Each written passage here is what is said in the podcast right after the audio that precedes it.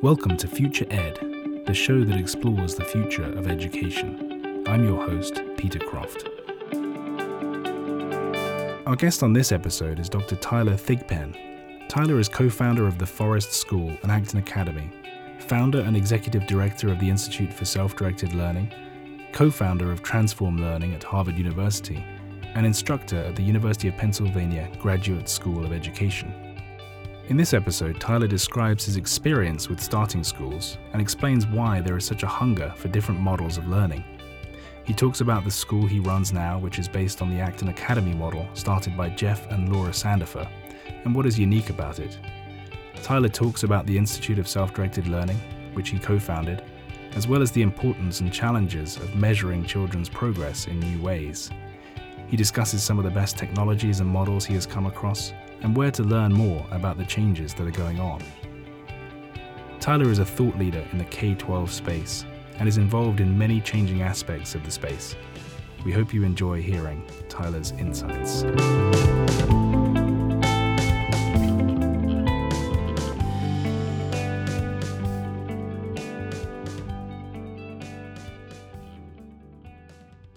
Dr. Tyler Thigpen, welcome to the show. Thank you, Peter. It's great to be here. You've started a number of schools. How did you get involved with charter schools, and why did you start an Acton Academy, a private school? Yeah, great question. Both were uh, stories of the stars aligning of sorts. For the charter school, I met a group of families south of Atlanta who valued nature, agriculture, and the environment. And they were looking for a way to create a learning model that would incorporate all three of those themes. Around the same time, I had read a really life changing New York Times op ed by a guy called Mark Taylor, who was the Dean of Religion at Columbia at the time. And he wrote a piece, really the most widely read op ed, I think, of 2009, called End the University as We Know It.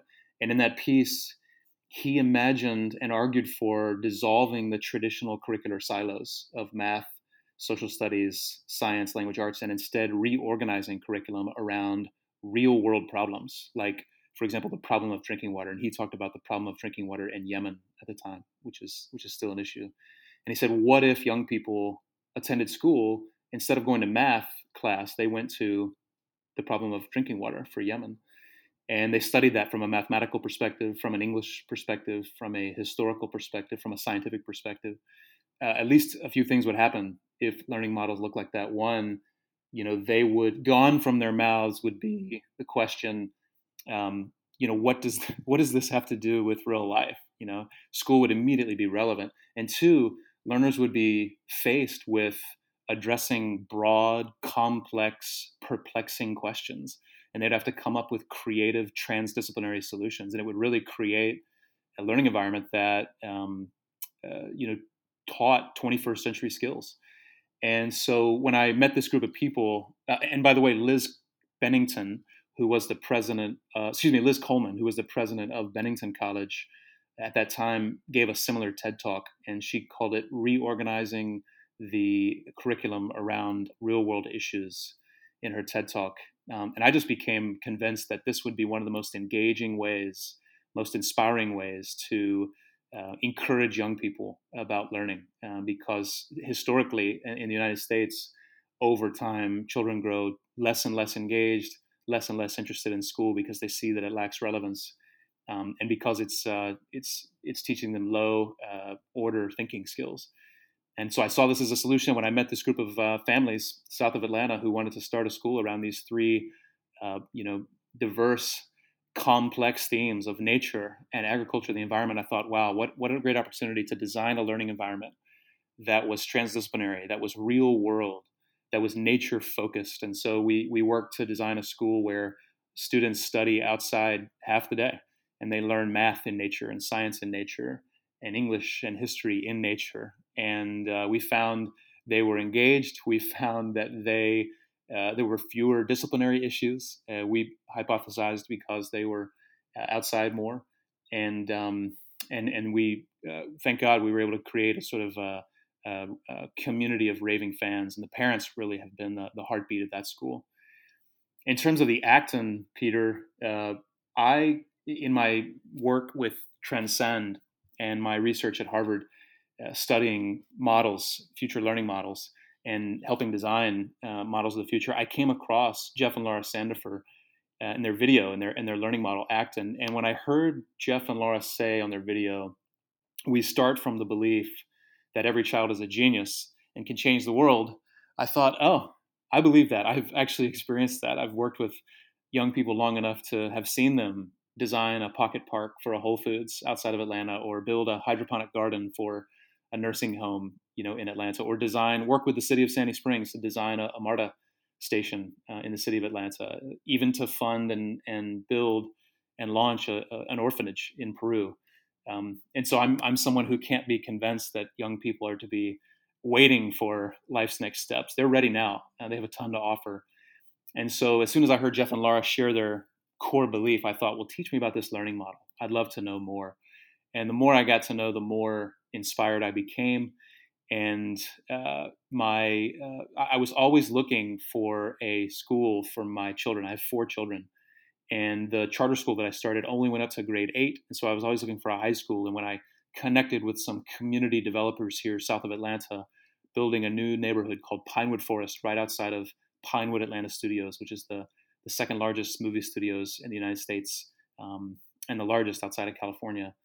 Uh, this sort of the stars aligned, and the the community leaders here were looking for a forward thinking, uh, whole child centered school um, that would empower a diverse community of families. And I was looking to start a school for for my children and to help the community out. And so, as I said, the stars aligned, and and we we launched an Acton. Can you tell us a little bit more about the Acton Academy model? What is different about it? How does it work? And what are the unique benefits to it? The Acton Academy model is different in so many ways. And it's really a delightful group of parent entrepreneurs who are starting Actons all around the world. One of the things that is unique about it is the network of parent entrepreneurs who are collaborating together, who have invested interest because uh, in almost every case their children are attending the school, so they have lots of skin in the game. They uh, at Acton, beyond starting from the belief that every child is a genius and can change the world, the mission of the school is different than the mission of traditional schools. You know, in the in the industrial age model of schooling, you know, the mission is more or less, even if it's not explicit, it's something like if you can learn math, science, social studies, language arts, and achieve some level of socialization, then you'll be ready for life's next steps. But the mission at Acton is each person who enters our doors will find a calling that will change the world. And I think that's resonating, especially with families in the United States now. Uh, I'm familiar with a Gallup poll recently where you know over half of parents self-reported that helping their children find and pursue their own purpose in life, their own thriving and flourishing, was among the most important things to them as parents in 2020.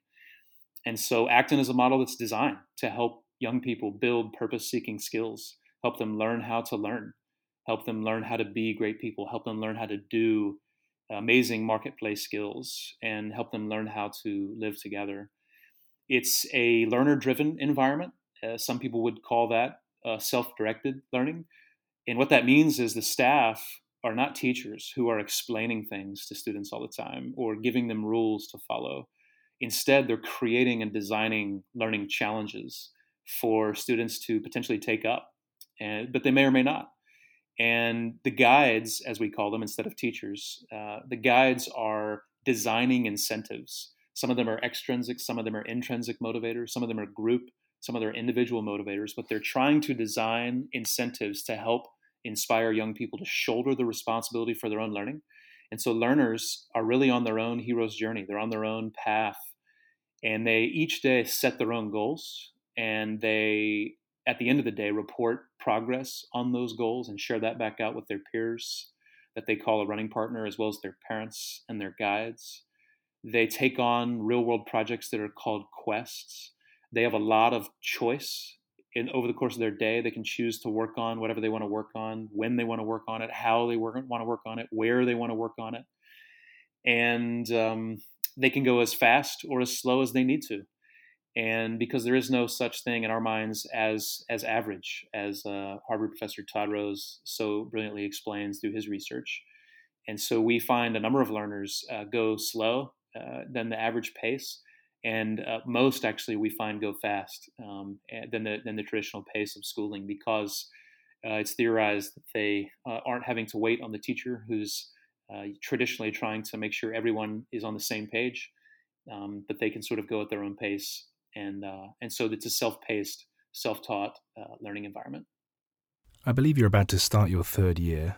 What have been some of the biggest challenges you have faced so far? For our third year, the biggest challenges that we've faced since founding have been, first of all, making sure that I and we as a team communicate very clearly with our parents the difference between a guide and a teacher. And it's it's a critical difference that in many ways helps define the school because in a traditional industrial age model, you know, parents are expecting for their children to be explained things. And at an Acton and at our school, the Forest School, that's that's not how it works. Um, instead, our guides view the uh, learning environment as we are able to manage the quality of learning through multiple different channels thanks to the internet in an information age. And if you think about how we, Peter, learn as adults, you know, when we come across something we don't know, you know, we don't have a teacher to tell us. We usually do one of three things. Number one, we'll tap our network and we'll find somebody to teach us the thing. Or number two, we'll do some research. I know I usually go to YouTube and pull up about 10 videos and usually three of them are relevant, and one of them usually teaches me the thing. Or I'll pull up a book um, and learn the thing. So research is the second way we go about teaching ourselves. And then the third way is just good old fashioned trial and error. You know, the scientific method, trying something out, failing, learning from our failure, trying something out, succeeding, learning from our successes. And it's been a real journey in helping parents understand that's how learning for young people takes place at the Forest School we believe that even the youngest learners do not need a teacher. In fact, they can learn if rightly inspired and if rightly supported and if rightly incentivized and if rightly held accountable, they can teach themselves by finding a teacher, finding someone who can teach them the thing, and usually that's a peer. And there are some studies in the education field that suggest in some contexts peer-to-peer learning is even more powerful than adult to student learning. But the peer to peer learning at our school is just incredible. And they speak the same language and they teach one another incredible things. And then, of course, them having access to not just the internet and YouTube and Google, but as well the latest in e learning, gamified, responsive, and adaptive platforms that are really fantastic. And uh, you know they can learn a ton from being online. Of course, we have a library with books, and then of course trial and error. We give them a chance to to try out you know new things. And so uh, I've learned over the years, Peter, in founding the school, how to get better at talking to our parents about the difference between a guide and a teacher. But that was certainly one of the early challenges that we faced. And I would say the second biggest one, Peter, is we are an intentionally diverse learning environment.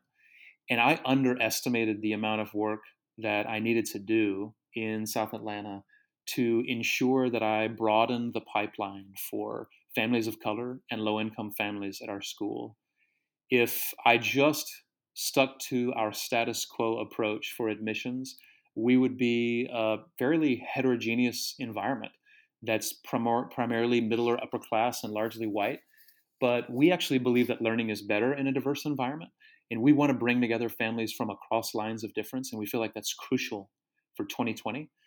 And so, uh, in order to do that, and expand the pipeline for families of color um, and for low income families in our area to consider our school. I've had to learn, number one, how to talk about the school differently. Number two, how to connect with leaders of social institutions here in our city in order to make connections with prospective families. And then number three, find ways to build trust with new communities so that they would consider us as a legitimate option. And then I would say, fourthly, from a business model standpoint, to explore unique financial models, including sliding scale tuition, in order to accommodate, um, you know, a more economically diverse set of families as well. So that's been a great learning for us, and we've made lots of gains. And thankfully, going into our third year, uh, we're more diverse than ever. We'll have 42% families of color at the school, um, which is actually more diverse than our surrounding area. And then uh, over 30% of our learners will be on scholarships. So we have uh, economic, racial, religious, school background, age, and gender diversity. All six of those we're trying to max out um, at our school. And uh, because again, and, and, and especially in this upcoming year, Peter, um, in an election year here in the United States, uh, our theme is how might we learn and love across lines of difference. And I'm very excited for us as a community, a diverse community, intentionally diverse community, to learn how to love and support one another in that context and to help our young people find and pursue their passion and, and, and purpose in life. What have been some of the greatest encouragements that you've come across so far since you started the school? Well, hands down, some of the greatest encouragements that we've gotten so far are moments where young learners will, for the first time, shoulder the responsibility for their own learning. There are a number of students that come to us from homeschool environments who are used to independent learning.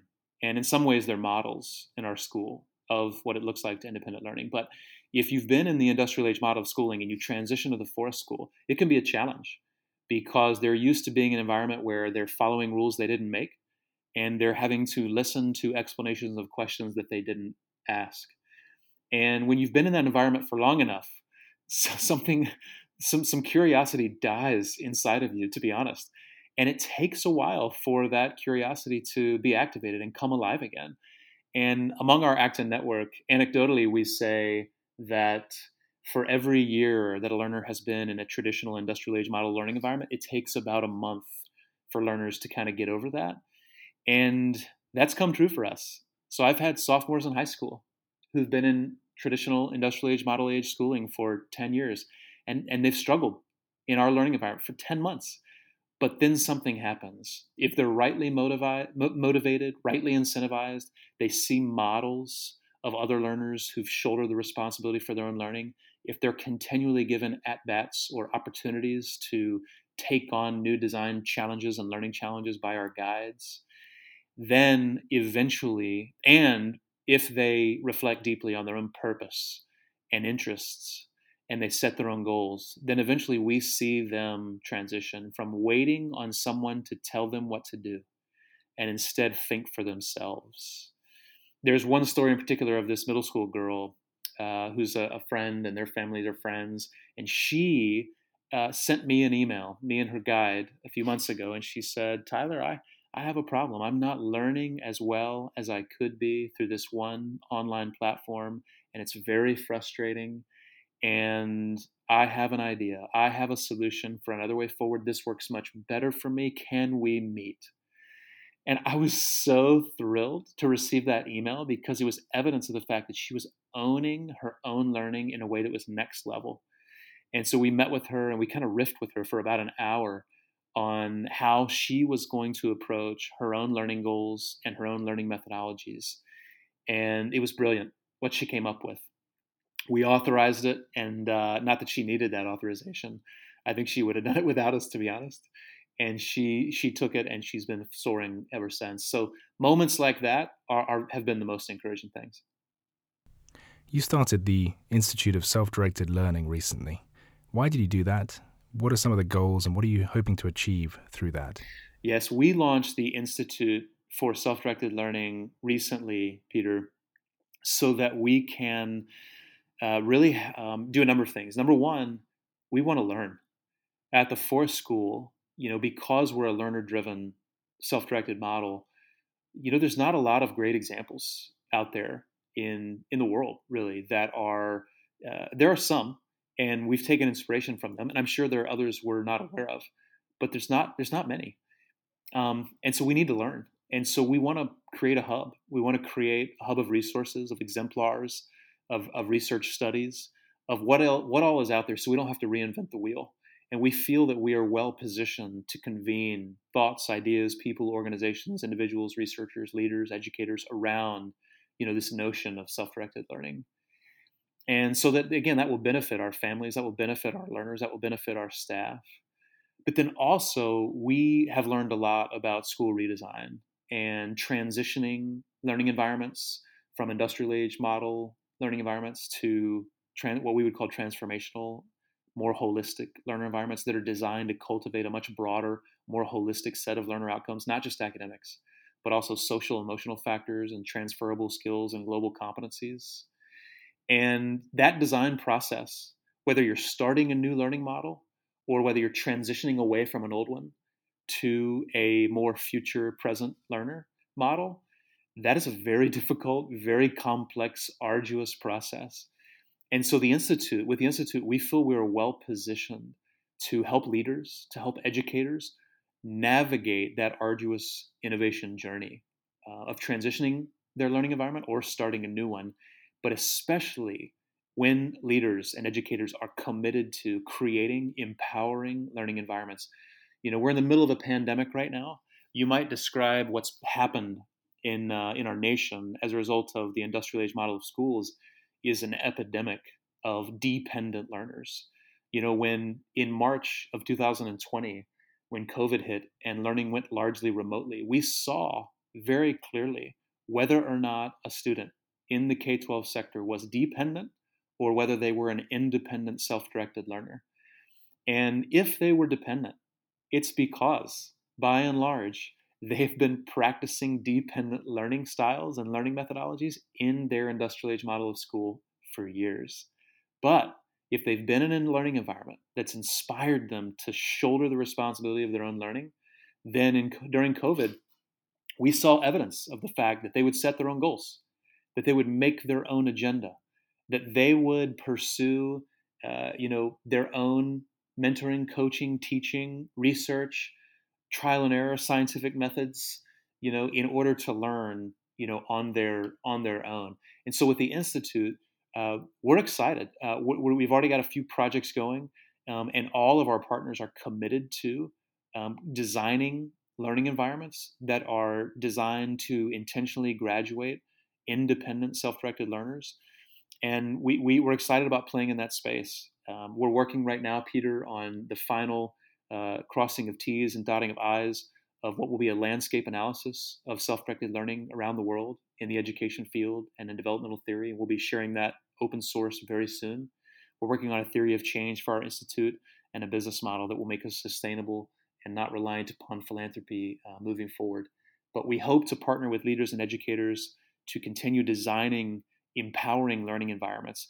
And I think, especially, Peter, for people in our country uh, who are uh, historically considered to be a part of marginalized people groups who are currently living and existing in learning environments where their children are you know being told what to do every day and they are being asked to follow rules that they didn't make and they're being asked to listen to explanations of questions that they didn't ask you know and they're when when they graduate from those environments they're good at those things in a broken and unjust society.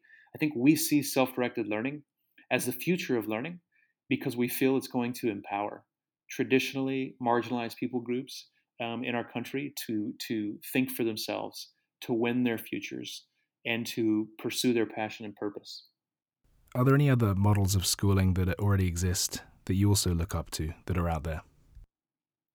Yes, there are many models uh, I've seen that I appreciate. Any any model, Peter, uh, that I've seen, whether it's a traditional district school or a charter school model or a private school model or even a homeschool model that is designed to cultivate a much more holistic set of learner outcomes, uh, I appreciate that. And because that's hard to do. And, and in my research and experience, what I found is that there are certain conditions that have to be in place for a learning environment like that to exist, to come about, to grow, to take root, um, and to and to thrive, and that those conditions are not haphazardly stumbled upon but they're cultivated, they're molded over time by teams of people who care deeply about um, about learning environments. And so, you know, I think of uh, in the traditional district uh, sector, you know, I think of Edgecombe, uh, a rural district in North Carolina. I think of Spring Branch, Texas, a, a district in in in Texas. You know, these are examples of of uh, forward-thinking public school districts who have launched their own schools within schools, their own micro schools, based on purpose finding skills and real world problem solving and place based education. And they've taken that morsel of an innovation and they've spread it throughout their district, or they are currently endeavoring to spread it throughout their district. Um, from a charter standpoint, uh, I am uh, obviously inspired by the Chattahoochee Hills Charter School and that, that community that continues to to to live on. Um, you know, High Tech High Design 39, um, Design Tech High in California as well um, are examples of school charter schools. Uh, Building 21 in Philadelphia. Again, these are schools intentionally designed, um, you know, to cultivate a, a, broad set of learner outcomes. And um, you know, from an independent school standpoint, uh, you know, Sudbury Valley is obviously a, a seminal, um, you know, lighthouse when it comes to learner-driven, uh, you know, self-directed learning environments. And we take, uh, you know, a lot of uh, inspiration from schools like that. But uh, Nuvu Studios in Massachusetts is uh, inspiring for us. And um, I used to work at Mount Vernon Presbyterian School in, in North Atlanta that's based on design thinking, and that is certainly an inspiring school model, and uh, as is, um, uh, uh, yeah, those are some examples, I think.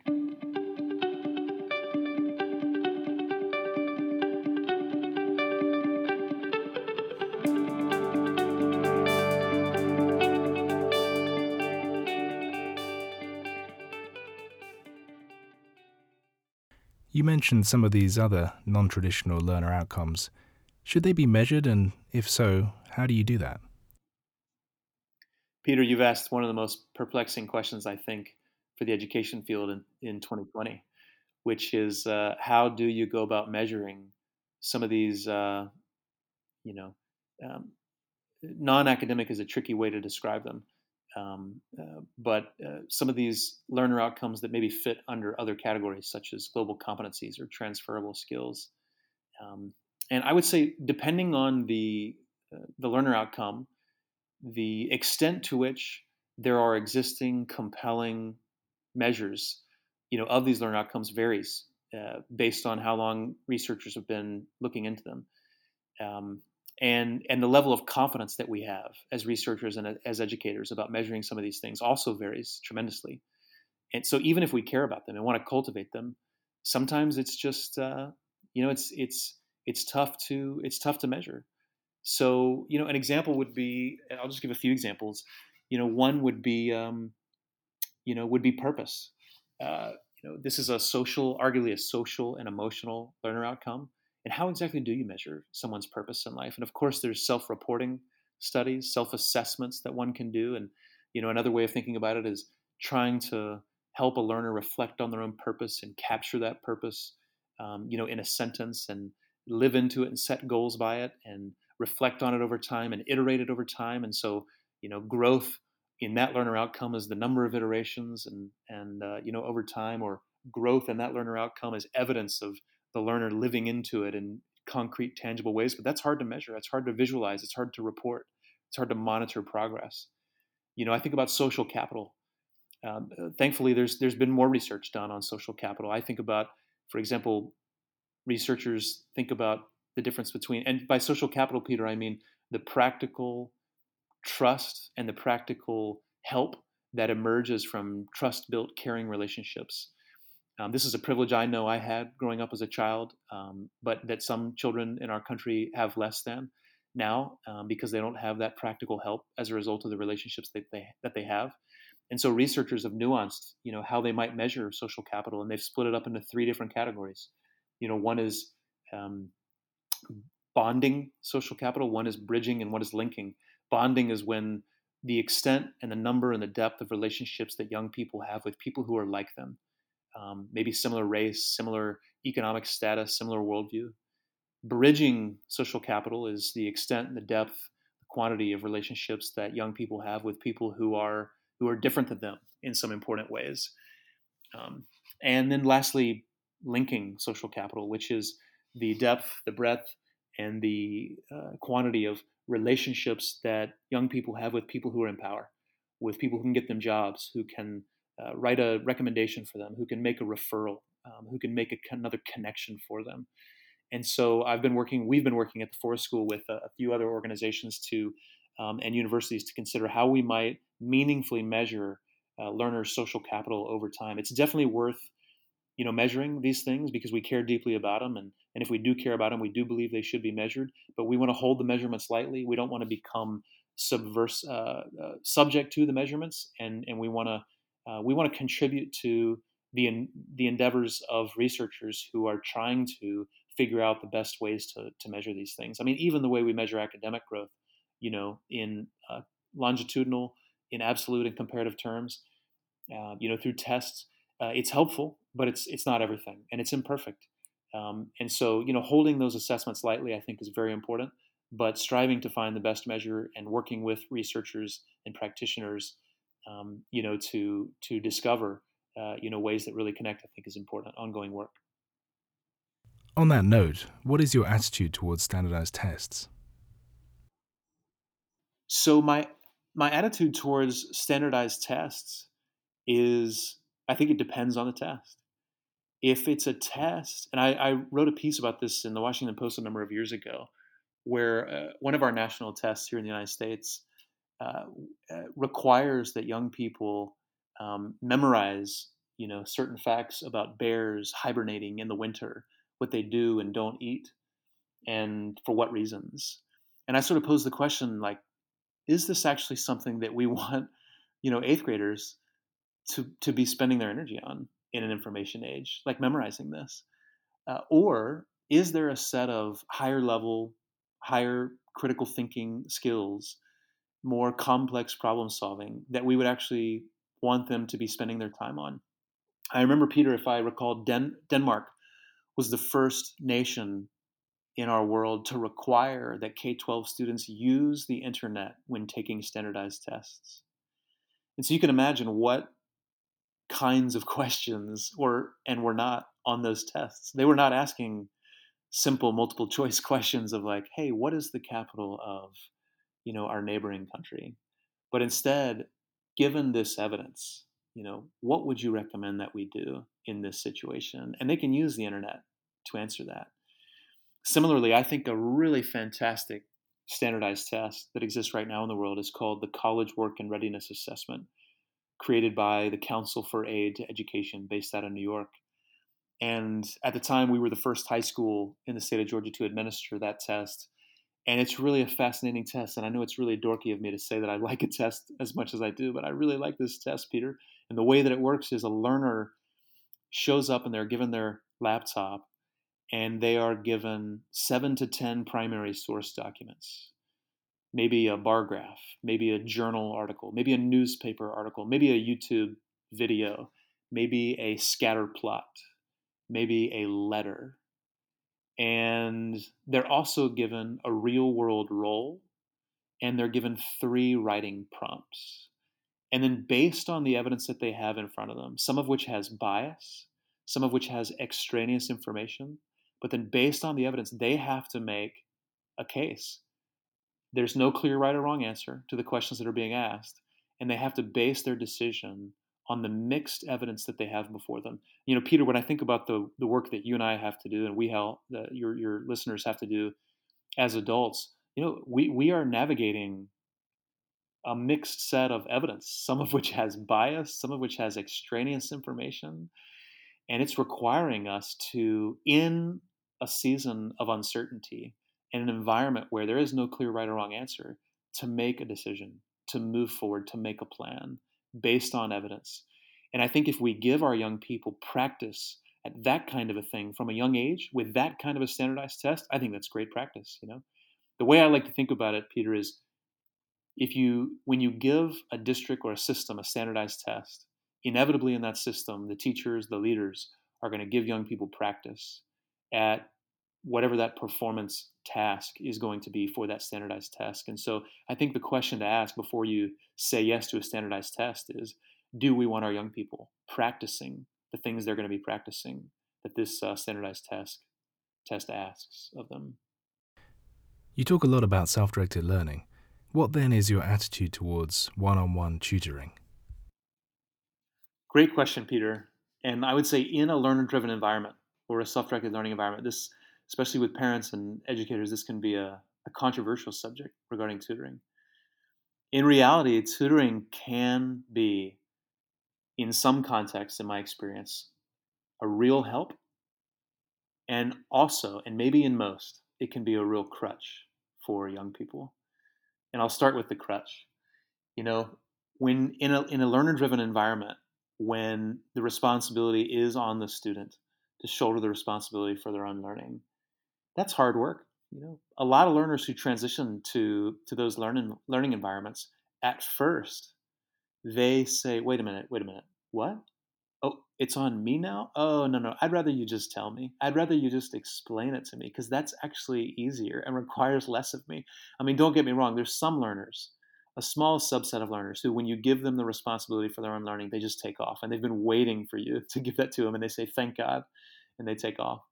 Um, but most learners, in my experience, actually are, are used to being spoon fed and are hungry for that from the industrial age model.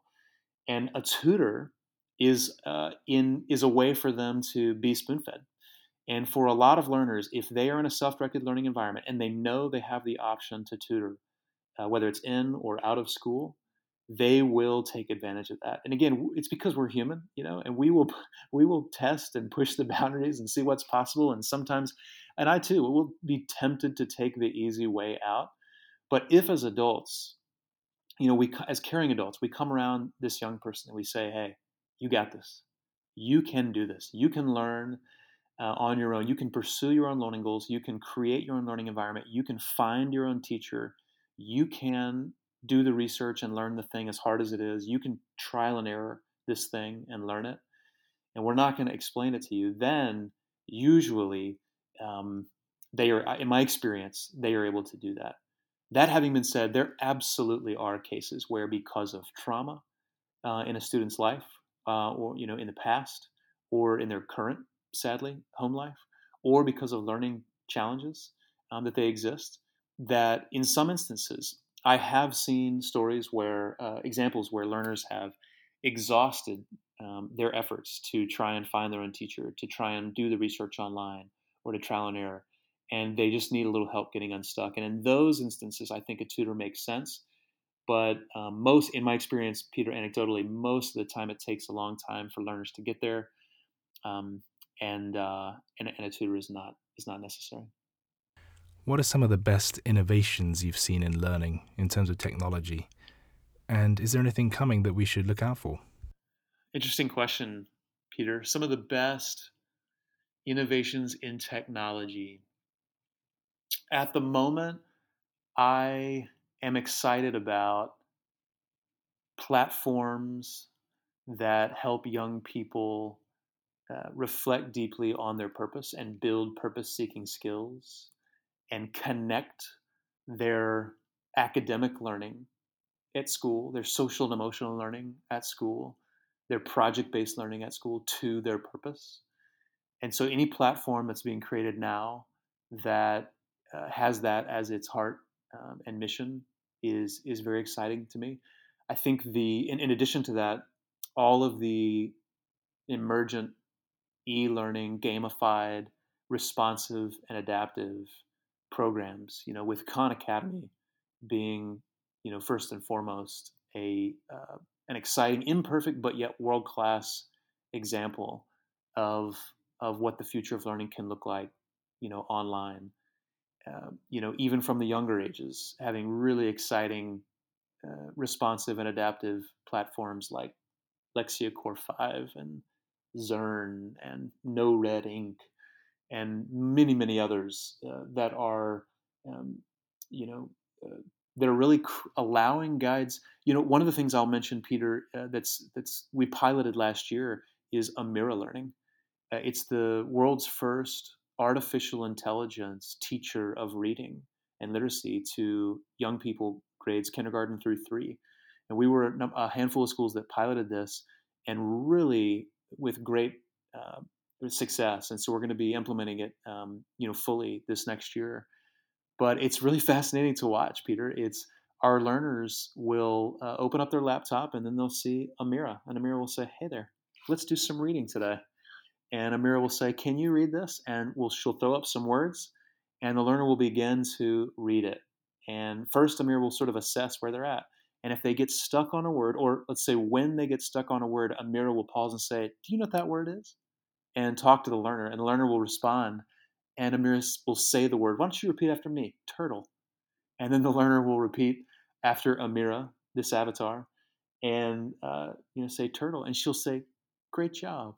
Now you try it." And then they'll say it on their own.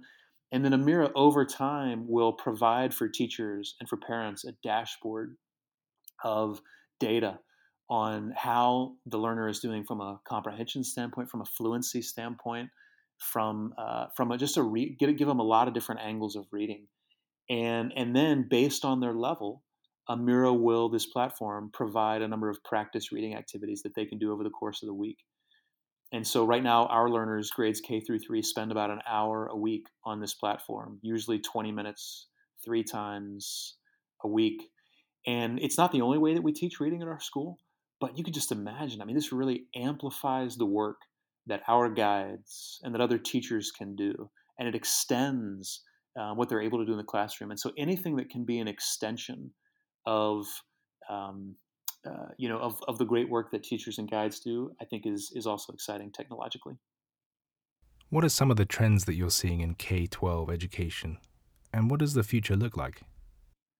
Future trends that I'm seeing in K twelve education are first and foremost a hunger on the part of educators, leaders, parents, and learners alike to focus school on a different purpose, not just academics, but also social and emotional factors, uh, transferable skills, global competencies, and increasingly the purpose in life. Young, helping young people build purpose-seeking skills. I, I definitely see that as a trend.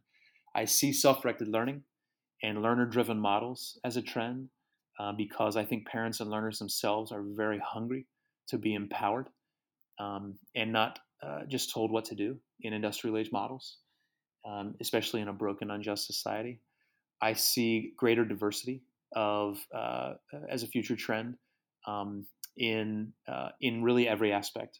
I see more anti-racist, more genuinely multicultural learning environments uh, um, across the United States being um, uh, being the way forward. Um, uh, I see as a future trend a hunger for new models and for starting new models or transitioning to, to new models. Those would be some of the primary future trends that I see. And when I think about the school of the future, you know, I do, Peter, think about a, uh, you know, I think about not just personalized learning pathways, but I think about personalized profiles of a graduate, or another way to put that would be profile personalized learner outcomes. So, in an industrial age model of school, that's basically designed to do the same thing to and for children. Um, you know, with some exceptions, because kids can take electives and pursue some, you know, a few areas of interest. But in an information age, where teachers can truly manage the quality of learning through multiple channels, you can imagine a school where that's graduating students who do not look the same. They've taken not just their own personalized pathway, um, uh, full of voice and choice, but they have also chosen their own learning goals, um, and they have set their own goals. And for that reason, they have a un- they have their own unique profile of a graduate. It's a truly personalized education, customized to their own goals. You know, when we at the Forest School, when we interview a high schooler, we ask them, by the time you're 18, do you want to go to college? Do you want to go to a two year college? Do you want to join the military? Do you want to do a gap year? Do you want to start your own business? Do you want to start your own nonprofit? Do you want to start your own job? Or do you want to start a beyond entry level job? And then we design their high school experience based on their custom goal. And I think schools in 2020, they can do that. And schools of the future, I think increasingly will do that.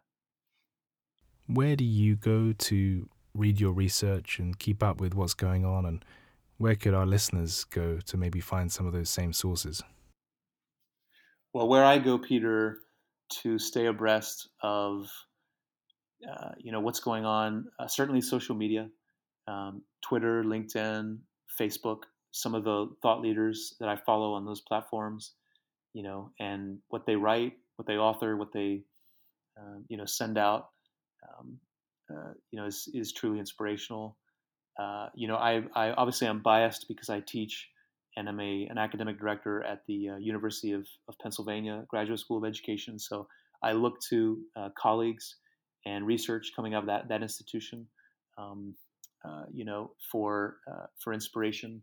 Um, I think other ed schools around the, the United States um, that care about the future of learning are places where I look as well. Um, you know, I look to the work of Jal Mehta, um, uh, you know, a friend and colleague at, at Harvard uh, who heads up the deeper learning program there, and um, uh, you know some of the, the work he's putting out on deeper learning schools, and uh, and then I look, uh, you know, to the folks that are working sort of what I would call on the bleeding edge of learning model design.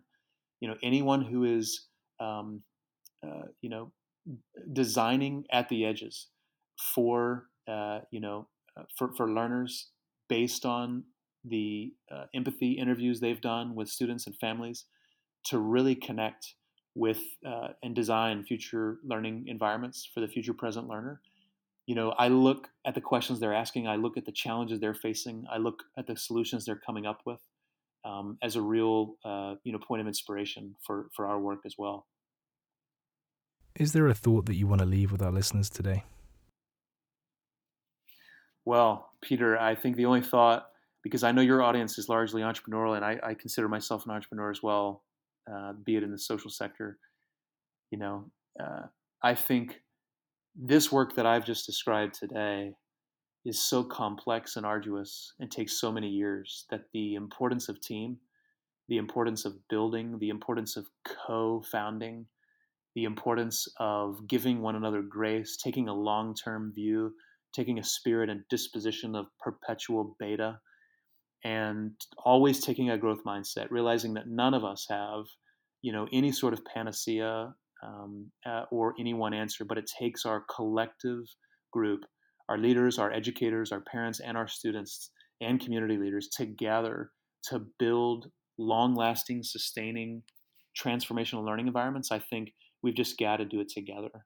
Um, and so my encouragement to to the listeners would be, you know, who's your team and who's your community that's doing this work, and uh, you know, and and how might they be sustained and motivated and supported in the long term. Dr. Tyler Thigpen, thank you so much for your time. Really appreciate it. Oh, you're so welcome, Peter. Thanks for the opportunity to connect and share, and uh, wish you all the best.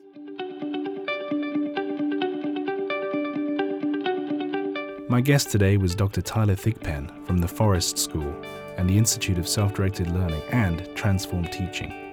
If you want to find out more about Tyler, go to theforest.school or selfdirect.school. Thanks for listening. Subscribe, tell your friends. See you next time.